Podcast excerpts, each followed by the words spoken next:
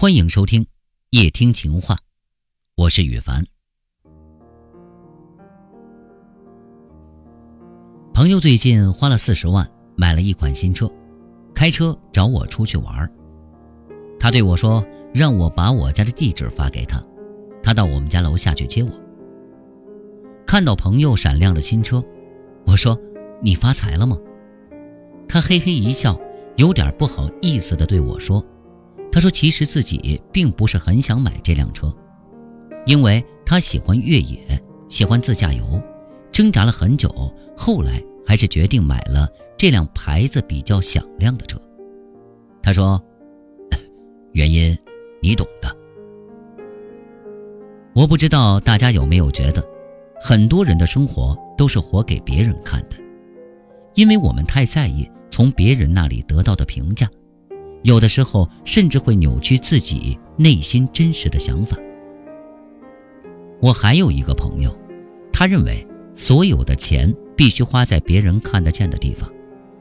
他买的衣服几乎都是名牌，每一件衣服的前胸和后背必须要露着一个大大的标志，让人在一公里之外就能看见，即使是雾霾天也是非常的醒目。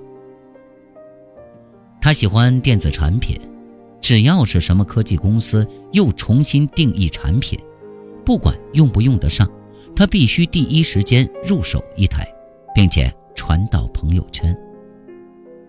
他喜欢聚餐，吃的必须是上等的馆子，更重要的是必须拍张照片发个朋友圈，否则他就觉得自己白吃了。有的时候我会想。我们是不是太高估自己了，才会非常在意别人的眼光？比如我的一个同学，年近中年，他非常害怕被别人拍照，他怕被别人拍的不好看。有的时候不幸被拍到，他会对着照片哀叹：“ 这也太可怕了！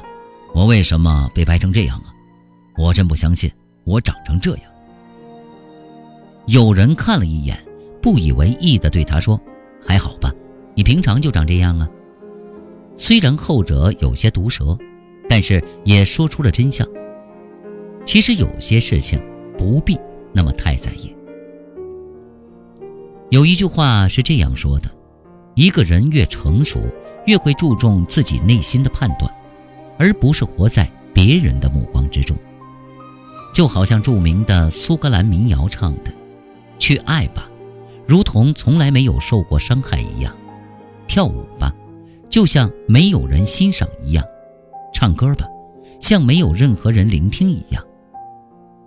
千万不要偏离自己的真正意图，去试图换来别人的认同，因为那样是不值得的，也不会真正的快乐。